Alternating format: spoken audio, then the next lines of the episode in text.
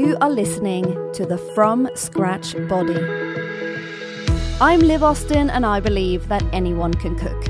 Since being diagnosed with endometriosis, I have been on a journey to find out what food makes me feel great. By cooking my meals from scratch, not only have I started feeling much better, I've also fallen in love with cooking completely.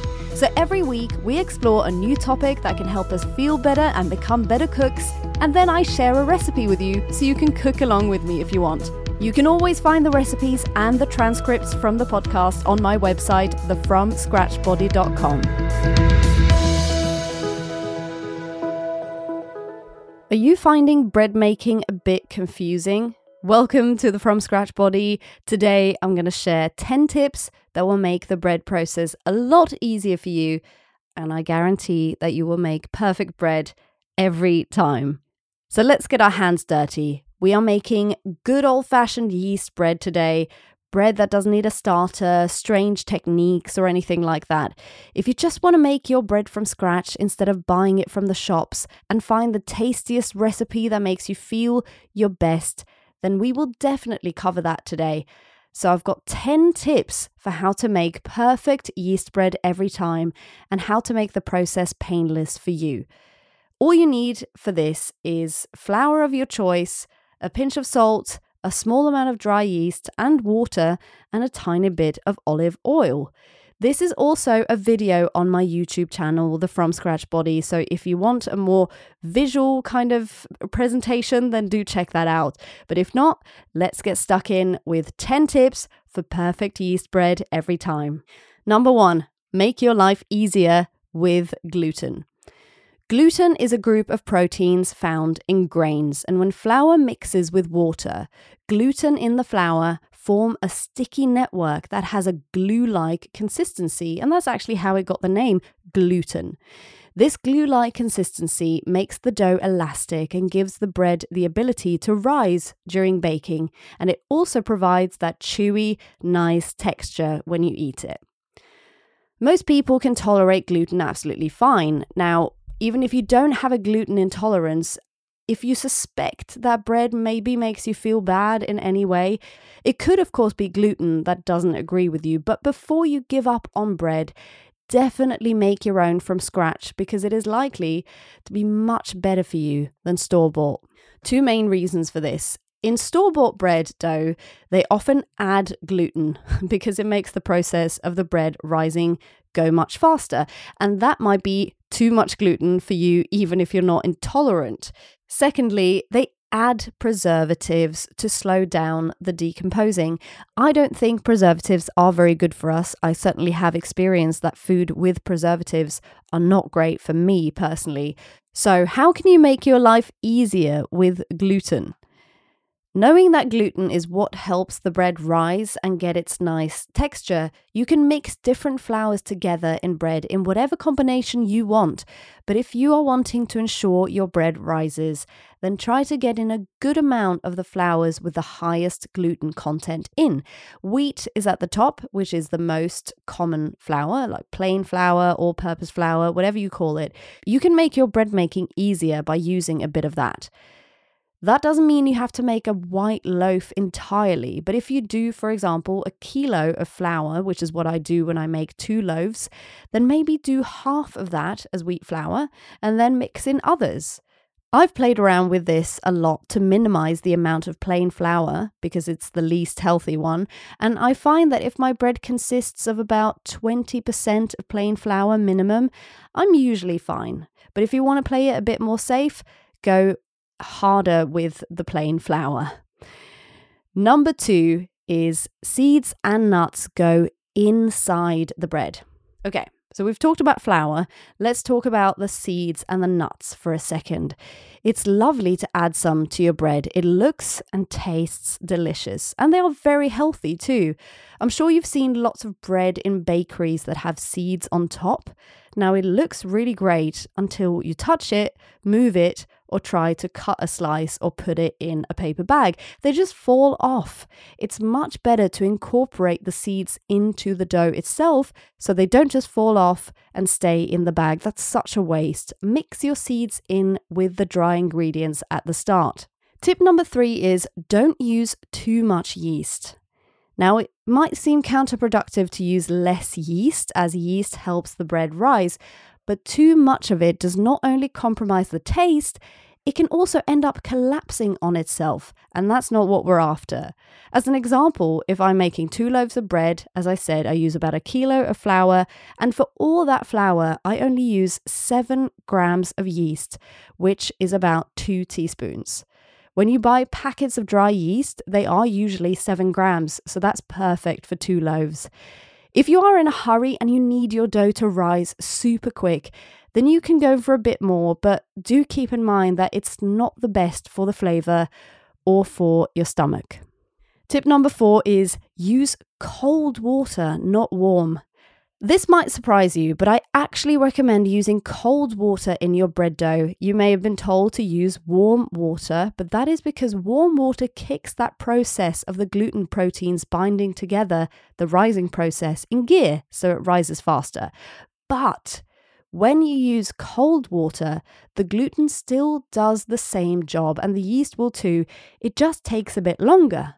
But that's a good thing because if the dough has to rise for a long time, like three hours or so, the taste will be so much better. So don't rush that process if you can avoid it. Again, if you're in a hurry and you need the bread to rise in an hour, then fine, use some warmer water. But keep in mind, your water cannot be too cold, but it can be too warm, meaning if it's too hot, it will kill the yeast. Number five is knead it well. Kneading is just another way of getting that rising process going to encourage the gluten basically to bind. Now, you can bake bread without kneading it, but then you have to allow even more time for the gluten to connect on its own. I always knead for quite some time. It also gives me an opportunity to feel how the dough is feeling and get a sense of how the bread will develop. Maybe that sounds a bit wishy washy, but if you start making bread, you'll understand what I mean. You can knead bread by hand, which is a really good arm workout, FYI, in a food processor or, of course, with a bread machine. And nothing is cheating, guys. I get people telling me, oh, yeah, I cheat. You know, I use a bread machine. Nothing's cheating. If you're taking care of your body and making stuff from scratch, that is fantastic, even if you're using a machine to help you. By the way, wet dough is nice as it will result in a nice crispy outside, and that is a bit messier to knead, but just accept the mess. I'm going to give you a clean up tip at the end, so don't worry. Tip number six is rising and proving give it time. I think I've made it clear by now the best thing you can do for good bread is to give it time to rise and then to prove. Rising is when you've kneaded it and put it in a bowl to rise to about twice the size. Proving is when it rises for the second time, ideally to twice the size again, when you've put the bread in the loaf tins or shaped it in whatever way you want to bake it. Think of making bread as a day long affair. Don't rush it. There's not much actual work involved, so if you make it in the morning and allow it to rise and prove for a few hours, you will have exceptional bread and you can enjoy the yeasty bakery smell in your kitchen for the whole afternoon.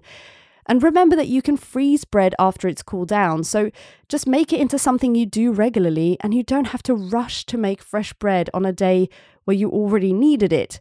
This way, you can plan ahead and make it when it suits you. To avoid the dough sticking to the cling film or towel that you cover it with, you can put some olive oil on top. Or my favourite is putting quite a lot of flour on top of the bread. It's a bit less messy and it looks really pretty with some flour on top anyway. Another tip is to use linen towels to cover the bread as it doesn't stick to the dough as easily. Tip number seven is bake it well. Bread should be baked at quite a high temperature. Don't be afraid. You want to get that nice, crispy outside, and it does take time to cook through. When you've put the bread in the oven, don't open the door to check on it and see how it's doing. Let it do its thing. A small loaf of bread I cook in a fan oven at about 210 degrees for 30 minutes. When you think it's done, check by knocking on it, both the top and the bottom. It should feel quite hard and sound hollow. Tip number eight is let it rest. The hardest thing of all. Let the bread rest on a wire cooling rack, not a chopping board or similar. It needs to get air flowing to every part of the bread, or it will start sweating and get soggy. So don't slice the bread. I know, I'm sorry, but don't slice the bread open until it's cooled down, especially if you want to keep this bread going for the rest of the week. The moisture will escape the bread and go dry much, much quicker. So stay strong, unless you are serving to a lot of people and the whole bread will be eaten immediately, of course. If you do want to have the opportunity to eat the bread straight out of the oven, you can make bread rolls instead. Then you can eat the whole thing fresh and you don't have to worry about moisture escaping, and you can leave the rest of the rolls to cool down and put those away. Make sure that any bread that you put in the freezer has cooled down completely first. Tip number nine is clean up with cold water. Cleaning up is the least enjoyable part for me, and I'm sure I'm not alone in that. But when I learned that cleaning with cold water is the way to go, it got so much easier. The reason is that, as I talked about earlier, warm water kickstarts that gluten connection process. So, when you put warm water on the leftover bits of dough from your worktop, you're just starting that process again and you're creating glue. So just try it. Cold water. It's easier the quicker you get the surfaces cleaned, but even if it's dried out a bit, you can get all of it with a cloth and really cold water. Now, the 10th tip is actually a bonus tip. It is three bread recipes that you can try if you don't really know where to start. So let's take a quick break and we'll come back with three easy yeast bread versions and the method for how to make them.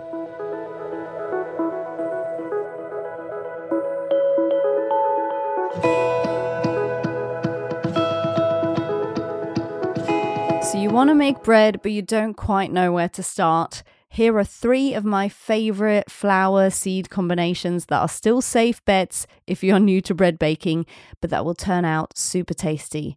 These all make one large loaf or two small loaves of bread, or about 10 large bread rolls. The first one, playing it safe, I've called this, is 600 grams of plain wheat flour, 400 grams of wholemeal flour, 7 grams of yeast, half a teaspoon of salt, about 650 milliliters of water, and 50 milliliters of extra virgin olive oil, or regular olive oil is fine too.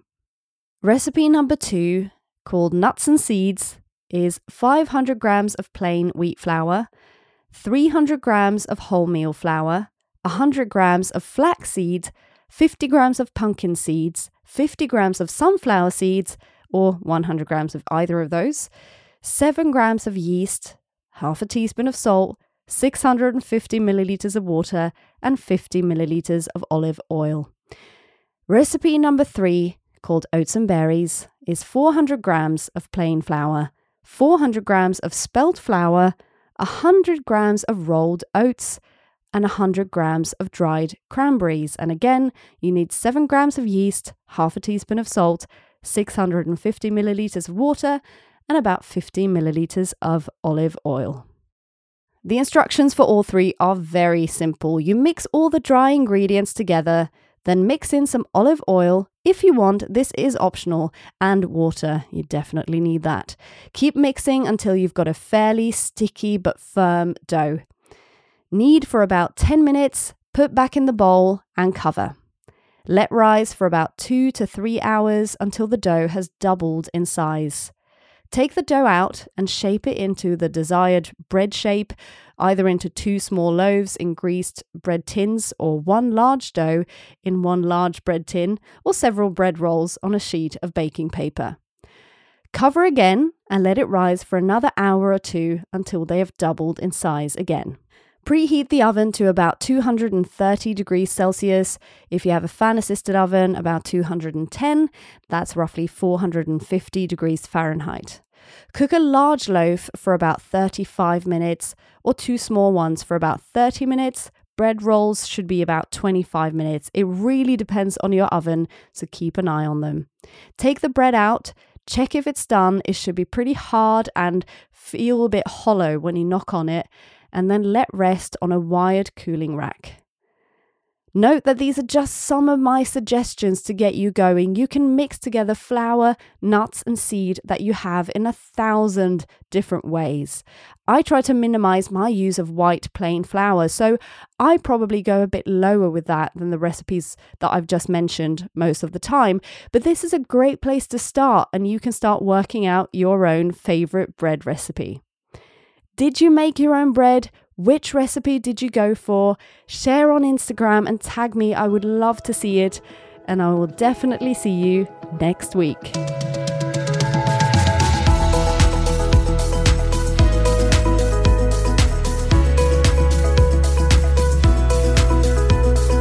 Thank you for listening to this week's episode. Remember that you can always check out the recipe on my website, thefromscratchbody.com, if you want to have it in front of you when you're cooking, but be brave and make it your own too.